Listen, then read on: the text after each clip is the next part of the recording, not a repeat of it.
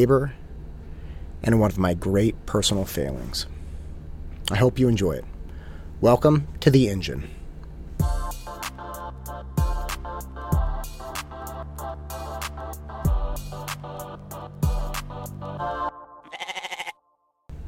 So I'm running late to class one day, and I didn't have time to make myself food, which I usually do because I'm in class for a long time, so I swing by Chipotle on the way there. Now, I hate eating in front of students when they don't have equal food. If we're eating snacks, whatever, I'm going to eat whatever snack I have on the shelves. I have a huge pantry in the classroom.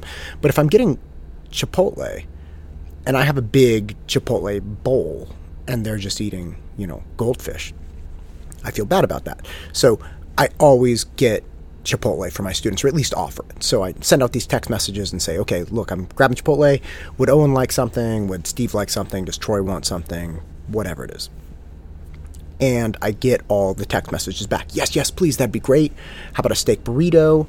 Um, just rice, beans, and steak, and fine. No, no problem at all. And hey, how about throw some fajita veggies on here? All of this stuff. So this one mom text messaging back and says, "Hey, Owen would love a burrito. That would be so kind of you. And I'm like, great, what does he want?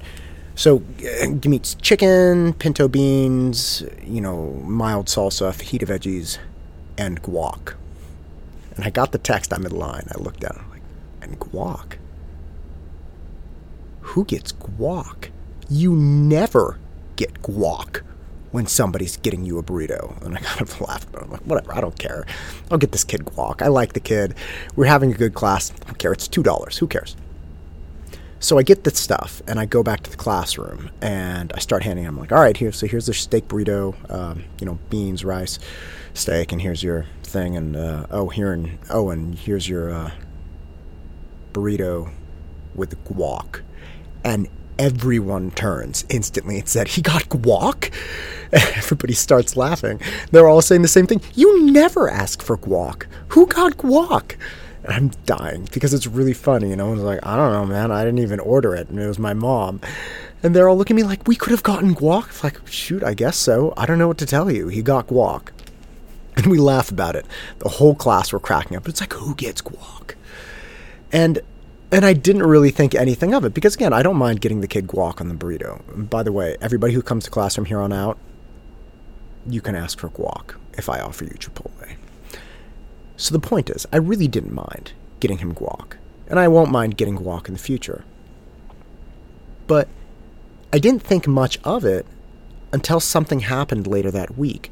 My neighbor, who's a great friend from college, tremendous friend, one of my best, he moved onto my block about five years after I had moved there. So I knew the neighborhood. He would come over for dinner. He and his wife, and now his children, really enjoyed it, loved the place, and found a house that's fantastic we love having them down the street. And again, we introduce them to some of the neighbors, and some we know really well, and some we know marginally, and some we don't really know at all.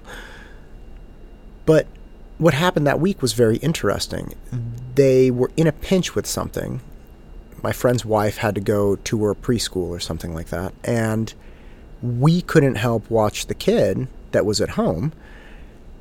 And his wife called one of our neighbors who we got introduced to like the first three months we had moved onto the block, and that was eight years ago.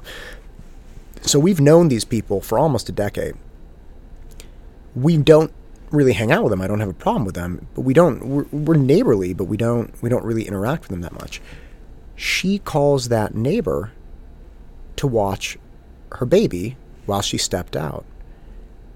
I was like, wait, she called her? I think her name's Susan. Like she called Susan? How does that work? Because I was talking to my wife. Like we we've known them forever, and we don't ask Susan for stuff. And I come to find out that they have uh, a relationship more developed than the relationship we have. Now, again, that doesn't bother me.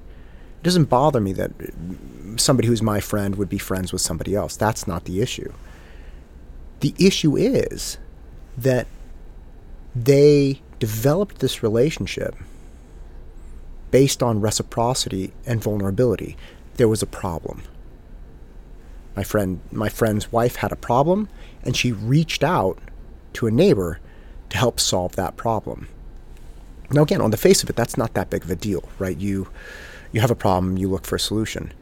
Well, it is a big deal in my life because I, as well as my wife, we are fiercely independent people. Fiercely. And with technology, with our iPhones, with our iPads, with our laptops, we can pretty much function independent of everyone surrounding us, right? If if there's something coming up and we have to ask for help, we will likely just not do it. If there's a birthday party or if there's an event and we both can't be there, we'll just say, "Hey, we can't make it." Right? If we can't if we can't work it out, if there's some conflict, just, "Hey, axe axe it off the calendar." We never ask for help. And what I saw this last week when this happened is what an unbelievable mistake that is. So, what happens when you ask somebody for a favor? And Benjamin Franklin actually was insistent on this. When you ask somebody for a favor, what happens is that person, if the favor is great enough, that person essentially catalogs that favor, right? If, if it's very minimal, hey, could you pick up that cup real fast? It, they're not going to think about it. It's a nothing. But if you ask them something substantial, could I bother you to cook my kids dinner tomorrow night and serve it to them? I have to go do this thing.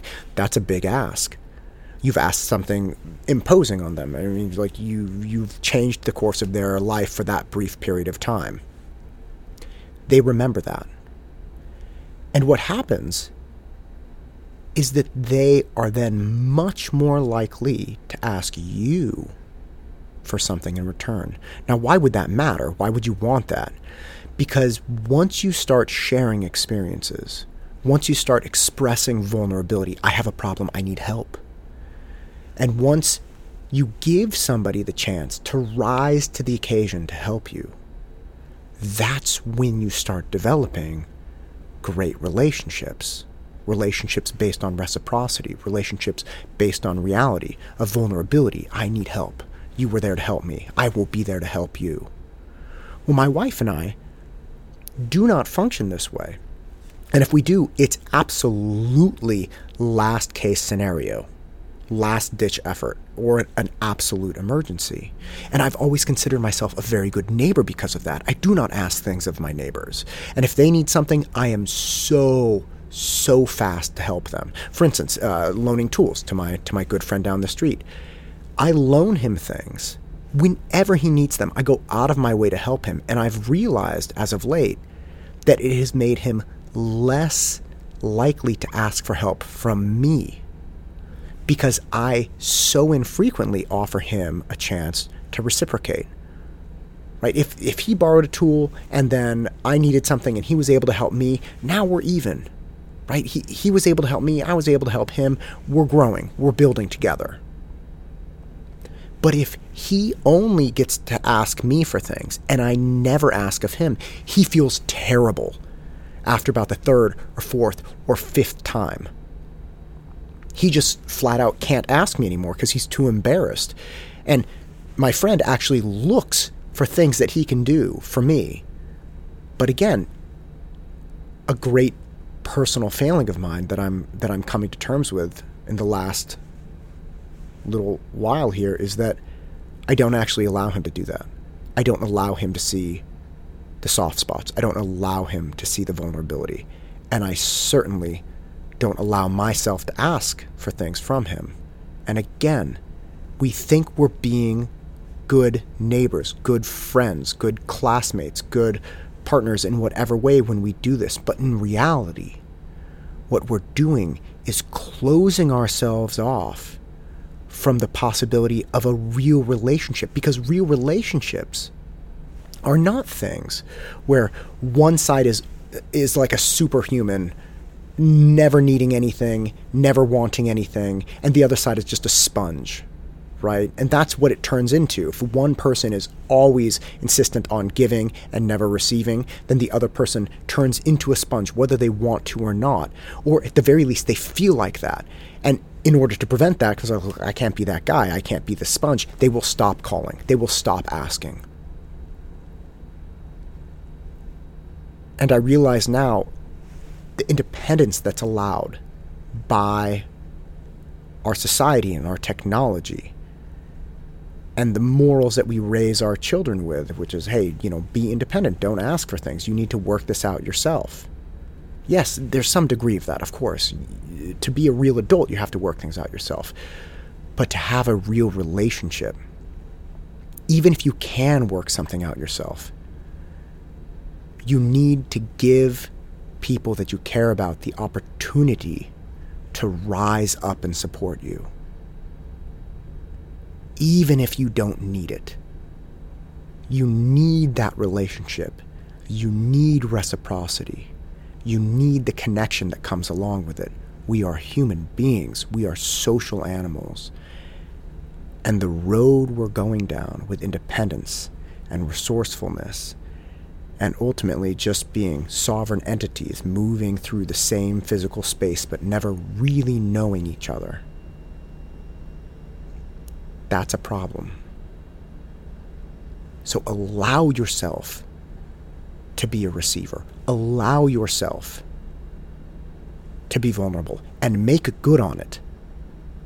Make sure you give back.